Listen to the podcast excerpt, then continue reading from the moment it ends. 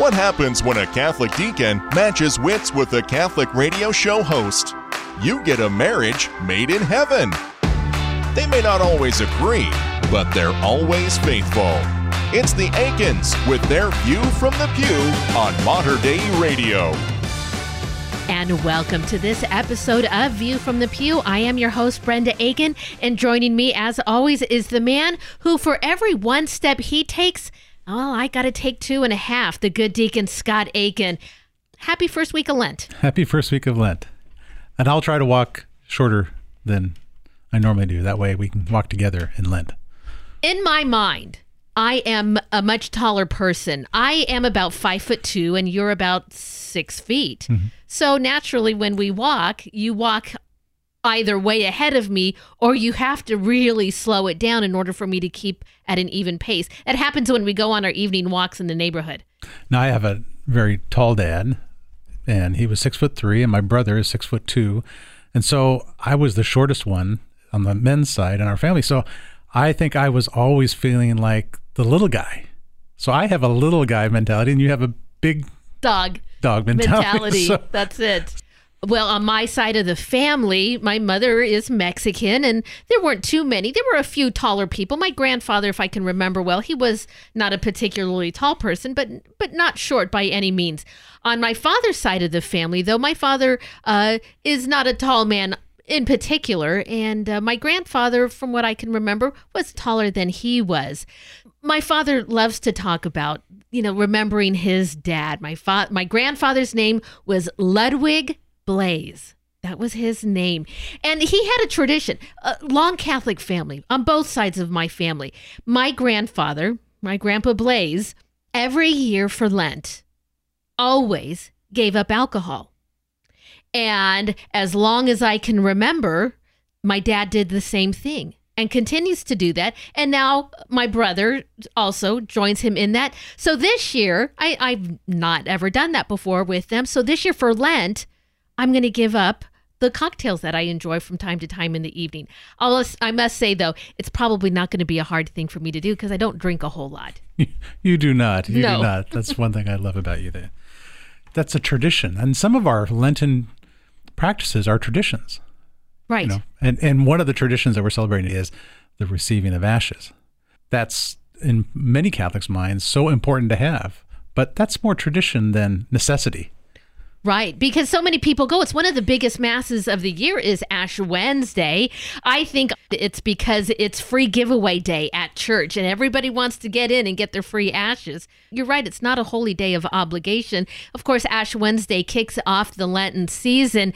And Scott, you know, on the morning blend this week, we were talking about some of the things that you need to uh, remember for Lent. And Friday, people have to abstain from eating meat. I know many people do that all year long but Lent especially is the time of year that we all need to do that. But did you know that alligator is a perfectly acceptable meal on a Friday of Lent? And we didn't have that last year. I have not ever had alligator. I I had heard that last year for the first time, and I thought maybe she's going to bring home alligator. I don't even know where to get that, but I did have it when I was a kid growing up in the South. That was not a uncommon thing to get alligator or even frog legs. Yeah, well, I'm a Southern girl, but I'm a Southern California girl, and there were no alligator or frog legs to be eaten during. And Lent. it tastes like chicken. That's what I've heard.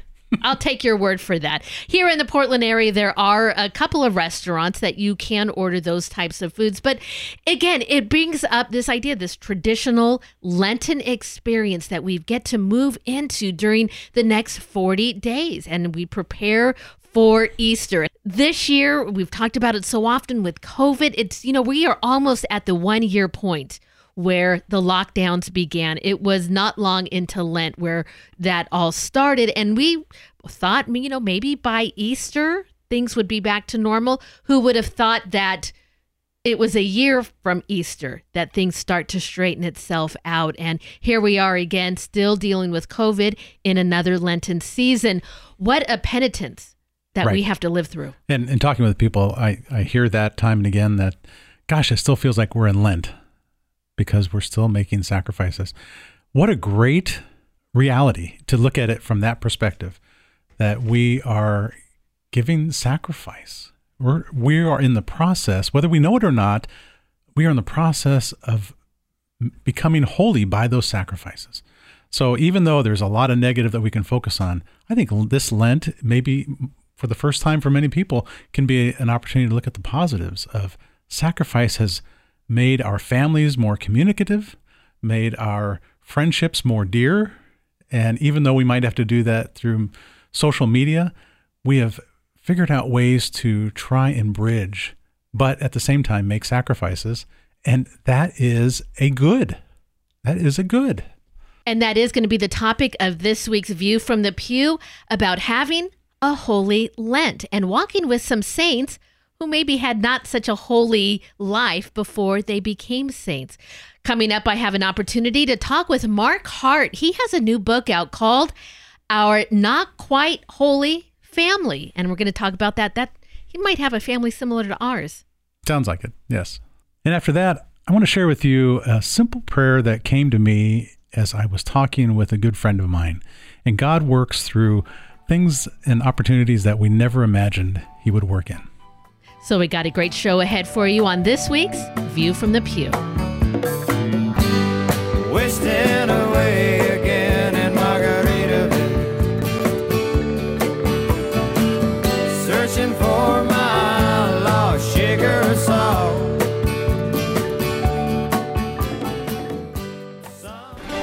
The Catechism of the Catholic Church refers to the sacrament of reconciliation as one of conversion for it has so much to do with returning to God the Father. Just as our view of prayer changes from a child's petitioning to a mature relationship with God, this same maturing process exists with the sacraments. Penance, confession, reconciliation, different names for the same process. Eucharist, communion, the Lord's Supper, the same celebration. As we look more closely at these sacraments, we realize these are the sacraments of maturing. These are both a key part of our lifelong process of our Lord calling us to a closer place. Just as Jesus fell with the cross, got up, and eventually overcame death with the resurrection, the process of penance to Eucharist is God's same invitation, a transformation to a new life. This has been a bit of Catholic encouragement from Michael Gisandi. One of the three pillars of Lent is prayer, and Mater Dei Radio is here to pray with you through this holy season. On the air and online, we offer a unique level of prayer and devotion through our three daily broadcasts of the celebration of the Holy Mass, the sacred mysteries of Jesus and Mary in the Holy Rosary, the Chaplet of Divine Mercy, and a variety of stirring Lenten reflections. In addition, Mater Dei Radio's devoted team of prayer warriors is standing by to receive your personal intentions through our prayer hotline at materdeiradio.com or by calling 503 285 3737. That's 503 285 3737 or click the prayer button at materdeiradio.com and let us pray for you. Grow closer to Christ through this holy season of Lent and into Easter with Mater Dei Radio, the bridge between your faith and everyday life.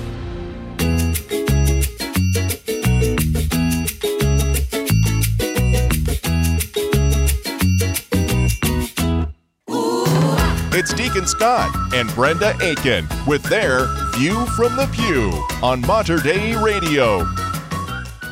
Today's guest was used to energizing a crowd of Catholic teenagers as part of Life Teen Ministry. Mark Hart was the guy with all the right answers about being and staying Catholic. That is, of course, until he had children of his own, and all that he knew to be true was tested for sure.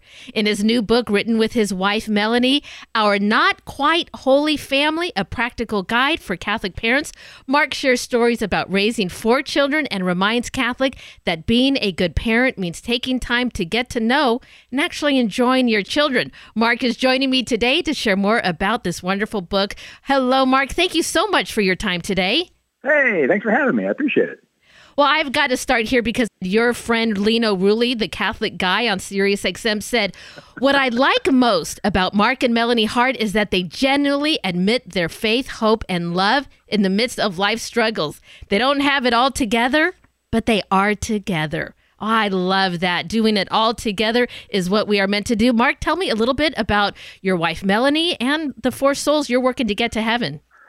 Well, I think I speak uh, like like most husbands. When I say my wife is far holier than I. I really, uh, I really traded up and I've kicked my coverage on that one. Um, but she is a she's a wonderful saintly woman. She keeps me sane. Um, she makes sense of my life. She's a convert to the faith, so she brings in a very uh, very unique perspective. We met um, we met when I was in high school. When we were in high school, thirty some odd years ago. Um, and it only took me about a decade to convince her to be mine. Uh, but but along the way, we're, we're uniquely blessed uh, in that right now we have um, a child in college, a child in high school, a child in middle school, and a child in elementary school. Um, so we're we have many different parent hats that we wear on a daily basis, and we're constantly trading them out.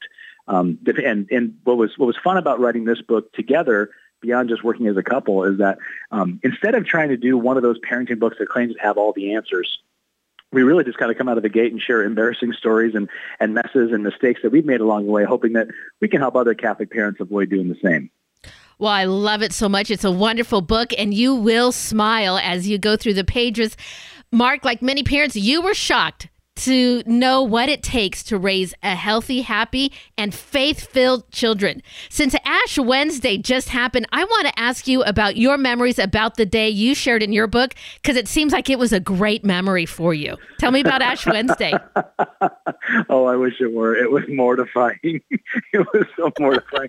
You know how you know how uh, when you're in a Catholic family, there's this there's this pressure that exists that it's like you have to have that almost like a Christmas card Catholicism to you. You know what I mean? You have to you, you have to appear shiny and and glorious and perfect on the outside. But the reality is, is for most Catholic families, we're all running late to mass. We're you know we're we're cramming into the pews or hoping to get there. Well, this specific Ash Wednesday, I won't tell I won't tell the whole story, but needless to say, um, one of my daughters, the girliest of the girls, who just loves everything pristine and clean and loves her dresses and, and, and doing her hair, we went forward for ashes on this particular mass. And while the other kids were fine receiving ashes on their forehead, uh, this is pre-pandemic, mind you, uh, my daughter wanted no part of it. So she went forward, and as the as the EM, the Eucharistic minister who had been assigned to um, to give ashes in our line, attempted, she dodged to the right, dodged to the left, kept dodging. It was like a boxing match, you know, where, where she couldn't get hit until she finally slapped slapped the ashes out of the minister's hand. The, the bowl went flying, ashes went everywhere, and my wife, in, a, in an effort to escape the embarrassment, she she made herself scarce. I mean, she was like the Roadrunner in the old Looney Tunes cartoon. She couldn't get back to the pew fast enough. While I was just standing there in a dust-covered mess with with the culprit, uh, my then seven-year-old in front of me. It was quite embarrassing, especially when the pastor, who was at the time a dear friend, looked over at me with that side glance and only a priest has. Right. Uh, I think I've there, seen that one a time or two. nowhere to go. So that's one such story. We've got plenty of them in the book. We're just sharing those those mishaps that really only Catholic parents can understand. Oh, no doubt. Mark Hart joining me today as we talk about some of the funny stories and some of the relatable stories you're going to read about in his new book, Our Not Quite Holy Family.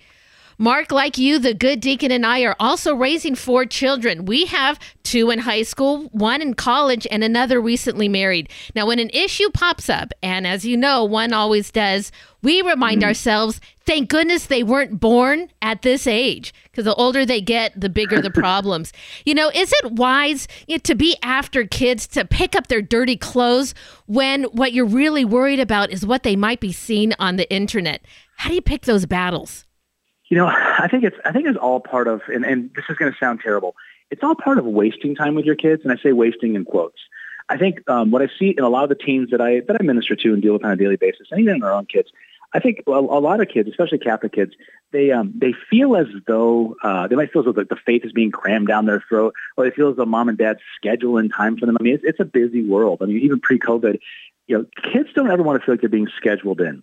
And if we're willing to just plop down on the couch next to them and quote unquote waste time with them, to enter into their world, to ask them questions where it's not like we're probing or spying, just, hey, why are you watching this? Why do you enjoy this song? Why do you like that music artist? You know, what, what, what app are you, you know, looking at? We show genuine interest in their life and their world. They'll take an interest in ours, whether that means the faith, whether that means rules and guidelines around the house certainly we absolutely need structure. We talk about that in the book in terms of screen time expectations, family time expectations, communication. Those are all covered in terms of practical things that have and haven't worked, do and don't work with the modern 21st century teenager or preteen. But I think that at the end of the day, our goal is to get them to heaven. You know, not necessarily to Harvard. Our goal is to get them to heaven, not necessarily, um, you know, to, to have the cleanest room. So while those things breed discipline, we can't forget that discipline and disciple have the same root word. Then at the end of the day, are we trying to form souls, or are we just trying to have a clean house? And I think in that way, you can have a clean house and you can have a pure soul. But that takes a lot of time, and it takes that the young soul that you're talking to understanding that you respect them. You know, we, we many of us came from um, from generations prior you know, where where ex- respect was expected but not always offered. And what Melanie and I have found over the years is that the more that we respect our kids, the more that we communicate our expectations through that that lens of respect, the more that they the more that they return the favor. Oh, I love that. Wise words indeed. You know, for me, Mark, I always try to remember too if this is the hill that I'm going to do battle on, well, it's one that I'm going to do my best to try to win because, boy, there are so many forces out there that are after our children, and you know, as a as a mama bear, I'm I'm trying to protect them. But faith, that that really is a different matter because you cannot force your children to have faith, yet it's the most important. How do you keep kids interested and growing in their faith and want to know more about their faith without saying, you know, you're going to have to get up at seven o'clock on your day off and go with me to church because that's just what I said you have to do? Right. I think that the biggest difference is that our kids need to understand that, that their, their, their Catholic faith, that their, their Christian faith is not something they just take off the shelf on Sunday for an hour. It's not just something that they go to church on or log on to mass for, but they understand that, that, that the person of Jesus Christ, that the church is living stones, not a big hierarchical institution and not, not, not just a building or a parish. That the church is living and breathing and active. And I think the more that we invite Jesus, the more we invite the Lord, the gospel, into just random conversations. You know, that if they feel as though Christ is personified in the home, that, that He's sitting there with us during dinner, that you can talk about God, you can you can you can joke about the faith, that that's just part of our way of life. That's a lens by which we look through life 168 hours a week, not one hour a week. You know, and I think that the more that they see that, the more they see mom and dad making time to go off and pray, the more they see mom and dad. I mean, uh, most of our houses look like a Catholic gift shop to sure. us. Let's be honest. You know, but I think the more that they see, they're going to they're going to be able to tell in their parents' actions or reactions if their parents pray. They're going to be able to tell in the way that their parents. We talk about this in the book, where their parents interact talk, flirt, play. They're going to be able to tell if the sacrament is alive and holy or if they're just chips in the night, you know, and, and really a, a holy family, a successful family is supposed to flow from the sacrament. It's supposed to flow from the husband and wife and the grace of the sacrament. And, and that's why if, if we don't go into it as parents proactively saying, how can we live out the grace of the sacrament? How can we unleash the grace of the sacrament onto our kids? How can we make this person of Jesus an actual person who's here in the house with us, who, who, we, who we see in the face of the others around us, and not just this historical teacher or rabbi, you know, not just, philosoph- not just a philosophical figure, but truly our Savior. And the way that you live that out, the way you live that out in the sacraments, that only happens through intentional communication. The name of the book, Our Not Quite Holy Family. It's written by Mark and Melanie Hart. This is a practical guide for Catholic parents. It is so much fun. I encourage all of our listeners to pick up and read one. Mark, you and your wife had written this book not just as pages filled with comical and relatable stories, that is in there, but it's also to be actually used by parents. Explain to us how the chapters are laid out. Well, that's the hope. The hope is, you know, each chapter does have um, a, a, like an end in each chapter. It's going to offer practical tips, some some good discussion questions. The couples can read it on their own and come back and, and talk, or they can read it together, one chapter at a time. It also includes a lot of different challenges and tips, a lot of prayers in the appendix. There are even testimonials at the very end by, by some uh, of our favorite Catholic couples who we've gotten to know over the years who have kids at differing ages. The whole idea is to, we're, we're going to offer some some questions that, that, that couples can pose to one another and, and, take a hard look and just say, hey, where are areas that we can improve in our marriage? Almost an x-ray, if you will. Where can we improve in our life, our family life, our home life, so that we could do something practical and tangible. Instead of just theoretical, we were going for practical. And then really arming people with, hey, here are some things you can do today, tomorrow, this week. Here are some prayers you can begin to pray and to immediately implement some of the themes and some of the, the things that we've, we've experienced, some of the mistakes we've made, and how we can rectify them in, in real time. Oh, it is a great book. I encourage all of our listeners to get a copy for themselves. Mark, where are they going to find our Not Quite Holy Family? Well, you can go to uh, Ave Maria Press, and if you uh, if you before the end of the month, before the end of February, if you head to Ave Maria Press, if you use the promo code HART, our last name, H-A-R-T, you can get a couple dollars off the book. You get it for $14, free shipping at Ave Maria Press, or you can find it at Amazon.com or wherever fine Catholic books are sold. We have got many a fine Catholic bookstore here in the Portland and Vancouver area. Mark, I sure appreciate your time today. Thank you so much. It's my pleasure. You have a great day. And again, that is Mark Hart. The name of the book, Our Not Quite Holy Family, a practical guide for Catholic parents. I will be sure to add a link to where you can find a copy for yourself. You'll find that link on the podcast of this interview at materdeiradio.com. And all of us we care.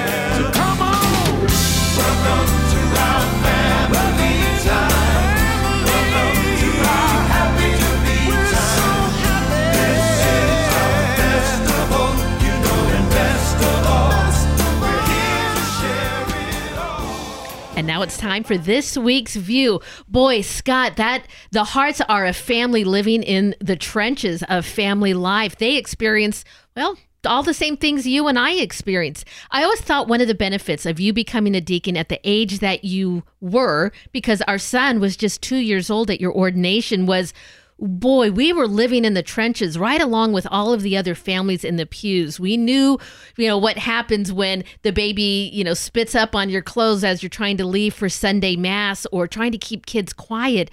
I mean, family life can be hard and it'll make you a saint. And, you know, we did have that conscious thought, if you recall, that, gosh, we're entering into this. Why are we entering into this? And then we realized God's calling us to this. But ultimately, it came to a realization that well, we want our kids to be saints. Mm-hmm. And if this is a pathway towards their sainthood, then let's make that sacrifice and enter into this. And doors kept opening and opening. And sometimes we even hope that a door may close, but no. We kept wondering who was the person that was going to tell us no because that no seemed to present itself every time. But no, we just kept working through it and they kept bringing us forward. And boy, what a wonderful deacon class you had because mm. our son was just a, just a little baby through your formation. And there were always plenty of hands ready to hold him while I had to take the other girls and help them with whatever they were doing when we were at our gatherings. But it was a community that brought us together. And boy, it feels like it's the community that's going to get us all to heaven because that's the goal is to be a saint means that you're in heaven. And there are some pretty rough lives before some of the saints entered into heaven and we recognize them. One of the chapters uh, that was highlighted in the book is raising future saints. And that's clearly what I think we've been trying to do with our kids. And now we work in extension of that as our kids find spouses. Mm-hmm. And our oldest has found a man who we love dearly. And, you know, God willing, and in the what seems might, might seem impossible, God makes possible uh, for this sacrament that starts out at baptism when they're a little baby to entering into marriage and ultimately towards bringing others potentially into the faith. What is an amazing, and we have to remember that our prayer is so timeless. God knows what is on our hearts when we pray for that. And even for the people that we don't know yet who we are praying for, we have always prayed for our children and for their future spouses if that is the person who is in their future. God knows who that is. And so it's one of the things that I like to do is to continue to pray because life is a journey. Lent is a journey. The next 40 days we are going to be journeying and we should be definitely bringing Christ along with us on this journey. And that statement that so oftentimes I use is that all things are possible with God. And when you look at the saints that we hold in such such high esteem as we should in the church, uh, there are some pretty sordid histories of those saints. There's a whole list of saints that uh, is highlighted in the book about you know where they were and where they came to, and it just seems impossible, but for God's guidance to them.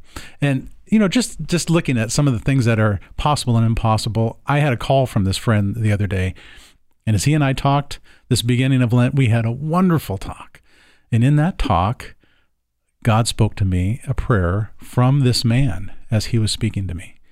And that prayer is a prayer that I really want to uh, give to the community here because it's so profound to me that when we get up in the morning and I offer this as an option for you to consider during this Lenten season, is to pray this simple prayer Jesus, let us walk together today. Jesus, let us walk together today. And that's almost our third person voice telling Scott, yeah. you need to ask Jesus to walk with you so that you know that needs to be the person you journey with first and foremost before you meet with others, before you meet with your spouse, with your with your kids, with your friends. You should be meeting Jesus simply in the morning. And by doing that simple action, we're going to follow Jesus where he leads us in the day. And I, I had that experience talking with my friend. He led us what otherwise seemed like a disjunct time frame to be the exact time I needed to talk to him and inspired me and inspired my friend. And by the end of the call, we were ready for Lent. We are ready for Lent. We most definitely are. And what a wonderful and simple prayer. Before we end this week's View from the Pew, Deacon Scott, you're going to end us in a prayer. In the name of the Father, and the Son, and the Holy Spirit. Amen. Lord, we thank you for giving us a chance once again this Lenten season to remember your great sacrifice that makes holy the world. Help us to walk with you as we journey through this Lent and see this as a great joy that will be brought to fullness in the Easter season to come. We ask this in your holy name, Jesus Christ. Amen. And that is going to wrap it up for us this week. Please tune in next week as we share with you more stories about our faith, our family, and our view from the pew. God bless. Have a great week. You've been listening to View from the Pew, a weekly look at faith and family life from a Catholic perspective with Deacon Scott and Brenda Aiken. For more information on the Aikens and to listen to an archive of their previous shows, visit them online at materdeiradio.com slash pew. View from the Pew is produced at the studios of Mater Dei Radio in Portland, Oregon.